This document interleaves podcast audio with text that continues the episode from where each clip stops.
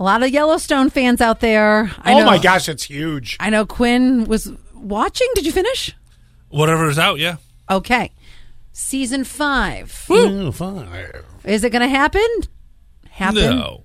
That'd be sad. It's not that it's not going to happen, Oh. but the person who plays uh, tribal chairman Thomas Rainwater gave a small update about production and says they're still a ways away from seeing any new episodes. Hmm. Oh, Where it ended, would it be an okay ending?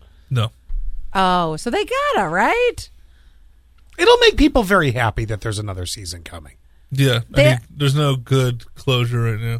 Okay, all right. Well, then they, Oh, they, then they're not planning on it, they're not planning on what? ending it.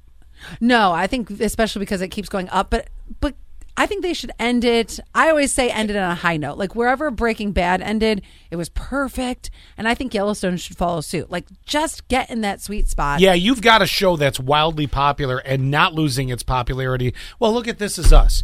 We've talked about this a hundred times. This Is Us, the first season, Allie and I, I mean, we could have done This Is watch Sucks. parties with our audience every whatever night it was on. Mm-hmm. And then the minute they revealed the secret and it just, oh, it killed it. It's just been a horrible show ever since. Yeah. I haven't watched one episode since season one. I kind of stuck around while Kate's baby was in the NICU because I, I of course, with the Well, radiothon and everything, it's- sure. this connection to NICU stories.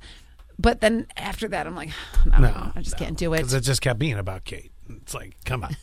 Scott hates Kate. I'm over Kate. yes, right. Kate and I aren't close anymore. We're done here.